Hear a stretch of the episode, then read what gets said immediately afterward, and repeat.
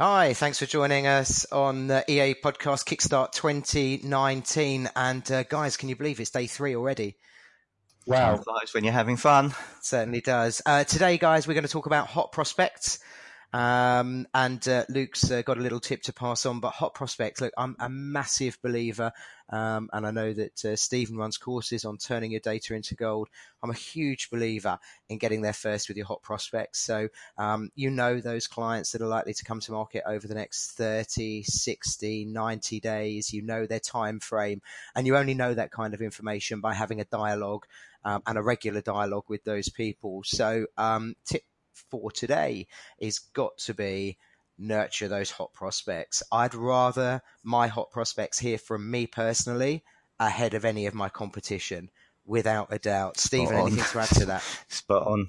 You know, there's so many opportunities there, full stop. Um, you know, make sure you've got a reason to give them a call. Um, a reason to give them a call is actually just to wish them Happy New Year. That's the start. It's your, to me, I know there's so much talk about prop tech. I'm reading it and all the different Facebook groups, but just pick up the phone, have conversations with people. You know, that's what's going to win you, um, business, having that relationship. But Luke, please share the stories.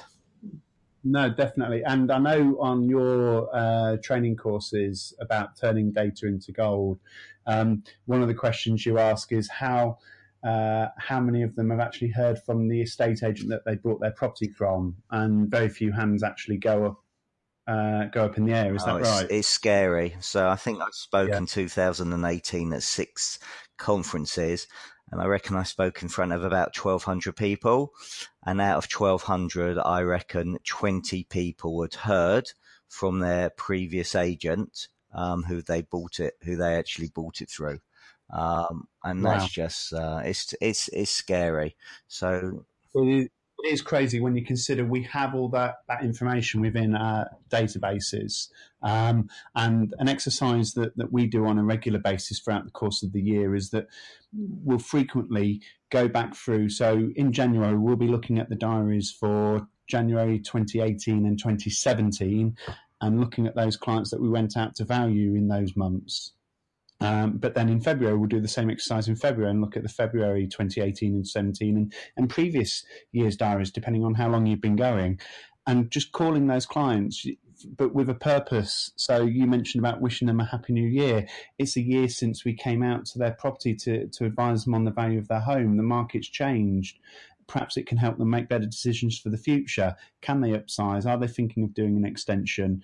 Um, they don't have to just be there ready to sell. Um, I know Andy talked about having your, your clients that are looking uh, to move in the next 30, 60, and 90 days. Um, those clients, yes, they are important, but also those clients that you need to nurture over a longer period of time because the average duration of owning a home now is going up. And we, we all know that if you can nurture those relationships, then fee doesn't become so much of a pressure when you're trying to to uh, retain your higher fee levels and, and ask for a higher fee level. So, but those can then be your referrers in the future. So if they do know of someone else that's looking to buy or sell in the area, um, ask them that question. See if you can help someone else. You want to come across as, as helping them. But we will go back through those diaries, but then look at your completions. So a year ago, it was a fabulous occasion for that person that got the keys to their first home or first investment property.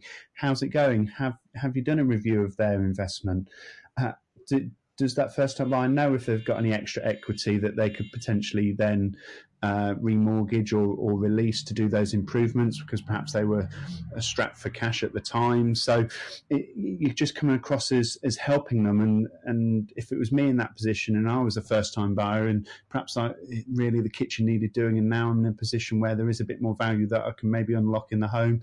I might be interested to know that, whereas not being in the know, and you are building that trust and relationship then for the future. Just for your anniversary calls, again, we discussed in um, both the last episode, one and two, about um, having a marketing plan. Well, in your marketing plan, why not put every month to do your anniversary calls? Because, you know, my favorite saying is what gets scheduled gets done. So again, schedule, schedule that into your diary, make sure it happens. Um, and then there's no excuses. You've just found a solution. Again, you're adding value.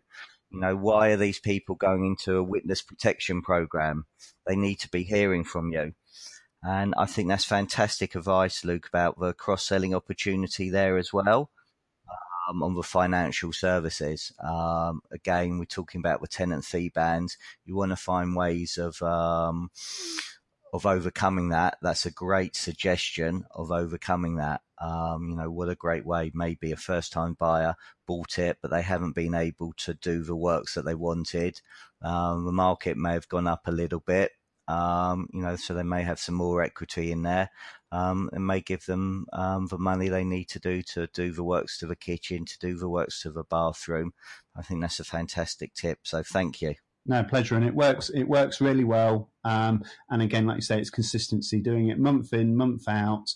Um, and yes, you, you, may not get the gratification for it immediately, but by the end of the year, you will see the results of that, and you'll see the relationships that you're building, and the clients will be calling you.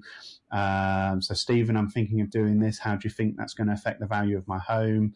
But again, in, this time next year, you'll be able to have that similar conversation with them um, about updating them on the value. So again, it's that it's that annual checkup. It's like going to the dentist for your for your annual checkup on your teeth. Um, schedule it in their diary. Get, tell them when you're then going to be calling them next. Perfect, fantastic advice. Brilliant advice. And all of this is available, as we've said before, on www.eapodcast.co.uk. Head over there now, subscribe. We'll send you this straight to your inbox on a daily basis. Thanks, guys.